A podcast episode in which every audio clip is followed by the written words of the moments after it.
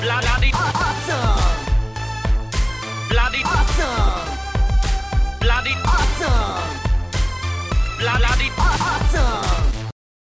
Good morning, afternoon, or evening, wherever you are in the world, and welcome to the Bloody Awesome Movie Podcast spoiler minisode of The Guilty from Netflix. My name is Matt Hudson for what I watched tonight, and joining me from across the pond is the statesman to my kingsman, John Burke. How are you, sir? I'm doing very well, Matt. How are you this evening? Uh, I'm doing very well, my friend. Looking forward to spoiling The Guilty. So, last chance, if you haven't seen The Guilty, spoilers. We're going to be spoiling the whole thing for you. So, um, It's, it's funny wording because it sounds like you're going to be giving like the guilty party like some treats. Like we're going to spoil those guilty. we're going to spoil those naughty kids. Um, so the big spoiler is, uh, me and John both thought this film was pretty good. Not, not spectacular, but very solid. A very solid um, remake of the Danish original. Uh, the Guilty. Jake Gyllenhaal was very good. So um, we mentioned on the I main show. uh, a Dutch movie, actually. Oh no! Oh yes, sorry. of course. Yes, No, sorry. you were told by other people it was a Dutch movie, so I don't hold you accountable for that. But um, yeah, you, we mentioned on the main show that you know Jake Gyllenhaal's character Joe was not the easiest to relate to. He had a short temper, and that became apparent why at the end of the film. But you said that you thought this film really, really grabbed that landing and had a great finale. What was it? What What is it about that ending, man? Well, um, so the whole like conceit of the film is that he is on this desk because he's uh, shot somebody. Um, that uh, the claim is that it was it was an accident or self defense or whatever, but we learn that that is not the truth. That he killed the guy. Um, I forget exactly why. Uh, he was angry and wanted to punish him for hurting someone, which we see that's kind of in his atmosphere. Right? He quickly uh, condemns uh, the, Henry. Henry, right? He's yeah. like Henry is the guilty party here, and it turns out, nope, nope. You made that very wrong assumption of who did what, you know, based on that Yeah. person's thing. So, um, I think the fact that he uh, realizes his he needs to own it, that he needs to be punished, right? Like he wants. It, it's ironic to be an officer of the law wanting to punish the guilty while avoiding the guilt yourself Yes. and him owning that and then you know co- committing to doing the right thing um i think it, it uh, emotionally was very cathartic and I, I was like that's and Gyllenhaal being a major part of it like his performance when he's crying uh you know when he's on the phone at the end um i i think he sells it you know that he really this guy has exp- he's been being eaten up inside by it and finally acknowledges he can't he won't be able to live with himself if he doesn't take the punishment. And I, I, I like that. Yeah, I like the the angle. It's not particularly it's fleshed out, but to the point where you know he's we know that he's on trial for something. He's been demoted for something, and we know that he's going back and forth with his ex colleague about his statement at hearing, and that somehow ties into uh, access to seeing his daughter and uh, his wife's very strange wife. Uh, so I like how that plays out, and I did think that had an emotional crux to it, um, especially when he just rings up and he wants to speak to his daughter, and he's in the middle of trying to help this other family, and he's speaking to this uh, Riley Keough's character who's been abducted, their daughter on the phone, and she's getting upset. I want my mummy, I want mummy, which got me right in the feels. Yeah. but at the same time, his his estranged wife Jess is calling, potentially so he can speak to his daughter, and he can't because he's sorting um, the, this other case out. And I found that to be very well handled. Um, yeah, Jake Gyllenhaal sold the performances really very well. I think Jake Gyllenhaal. He's not underrated by any means. He's he's No. just where he needs to be, but he's fantastic in this film. And I did like the twist. I like you said, he absolutely um, condemned Henry as guilty and pretty pretty much said, right, you're going to the chair for the lethal injection. He was dead set. Turns out, no, it was Riley Keough's character all along, and I think that was a really really clever twist. Again, for someone who hasn't seen the original, I thought the twist was well done, and it, but it, and you know, it surprised me. Yeah, same. I, I thought, and again, I thought Keough's uh, voice performance was always emotionally like believing when she first calls and he realizes what's going on, that she's you know in trouble. Um, I thought that performance is really well sold, and then when she kind of reveals the the crazy thing, like that he had snakes in his stomach and I took them out. Like it's scary how convinced she is. You know, like you hear it in her voice that she's not making up a lie. She genuinely believes that, and you, and seeing Gyllenhaal's reaction is so powerful there because he's like, "Oh no, Yeah. oh no, you did this! Like you did this Yep. horrific thing."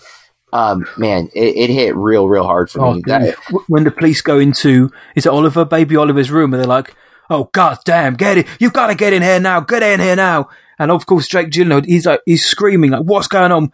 And all we can hear is like the the other officer coming, and they're like, "Gee God, don't let the little kid come in and see this." And it's like, I suppose for me, part of the problem I had with the film was I couldn't connect to the to the tension of that the characters are meant to be facing because I I was I just didn't know who was on the other end of the phone.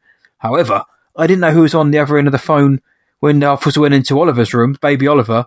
But goddamn, was I sold by their performances that you've got a baby and the kids and the daughter's like, oh, she's he, she's he's sleeping. He, I'm not going to go and disturb him. He's sleeping. And when they finally go in, something much far worse has happened, and I, that is that was you know, gut wrenching to hear. yeah, I agree with that completely. Um, I, that's the thing. Like, it's such an interesting way to do a movie because it, it can go wrong in so many ways. Because you could have easily cut back and forth between all of the calls. Like, you didn't have to just show it from one side. Um, and it's a big risk because you're asking so much of your audience to be okay with just looking at one actor for so Yeah. long. Um, and I, I think it's successful. That's the thing. I, I don't know why it's not like why, like again, when when everyone says the the uh, Danish version is better, I want to. I don't. I can't imagine what's different to make it better. Um, Yeah. And not not in a negative way. I'm just. I'm so. That's more why I want to watch it because I'm just like, what is it that this movie's lacking? Uh, that the other one has because if it's I'm I actually just read like the synopsis and it, it's essentially the same movie. Yep. So what's different? This is this is five minutes longer. In fact, I'm just I wanted to see what the runtime was to, in case the the Danish version was maybe a slower burn or something. But no, that's eight and that's 85 minutes. That's a hell of a um, short. Uh, that's a hell of a pacey film. So. Yeah, I'll be interested. I, I, I will watch it one day, and I generally do think I will do because I, I do want to know what's different because that film is is lauded, like ninety seven and RT, uh, whereas the remake isn't. And I wonder if it's just because it's a remake.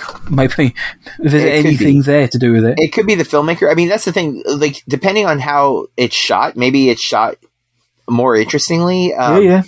And or I, I, the ending is slightly different. Like uh, there, I'm not going to say what because I don't want to spoil the other movie for other people because this is a spoiler for the 2021 The Guilty.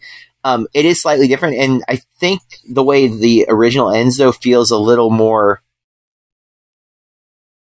I don't know, more impactful.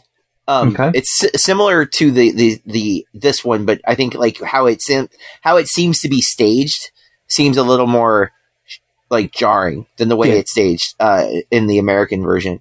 Um, so I, that could be it. Uh, and again, maybe that's visually it. Maybe it's more compelling that way.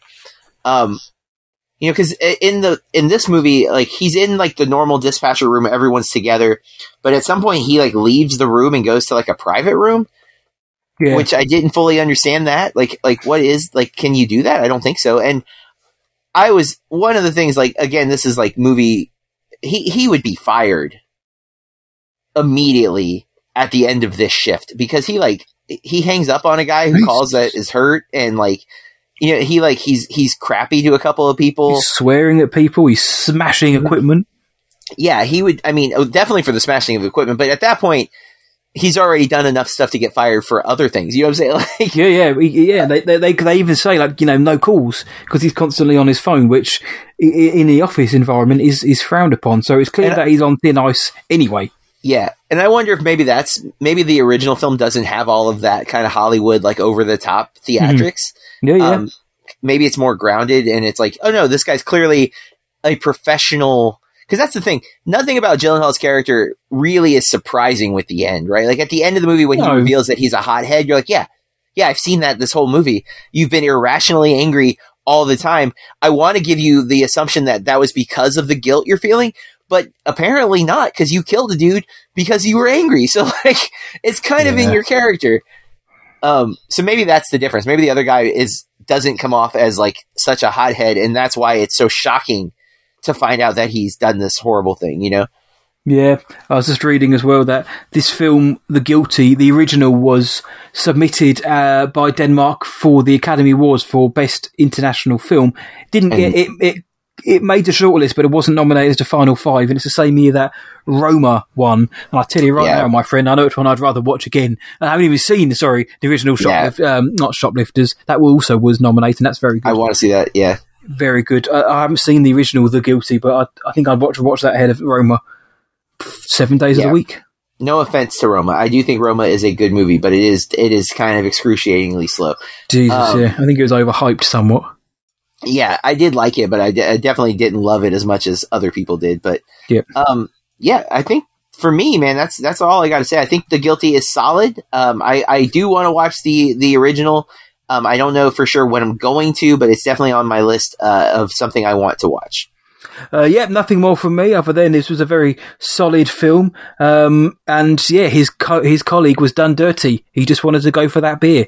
But Yep. other than that, yeah, go and watch the the Guilty ninety minutes on Netflix. Why not? Indeed. Uh, so that is our spoiler episode, mini-sode of The Guilty. We'll be back again this time next week with our spoiler episode of No Time to Die. And our non-spoiler will be dropping uh, on Thursday as per usual. So do go check that out. And we also talk about other things in the world of film as well. So uh, thank you for listening for today's show. Uh, if you want to find us online, you can do on Twitter at BAMP underscore podcast, B-A-M-P. Instagram, John? Bloody awesome movie pod. Uh, Facebook, Bloody Awesome Movie Podcast. You can find me, what I watched tonight, across all of the internet. John, where can they world find you? BurkeReviews.com and at Burke Reviews on all the social media platforms. Go and find John now. But alongside that, thank you for listening, everyone. Stay bloody awesome. And keep watching movies. blood, blood, blood,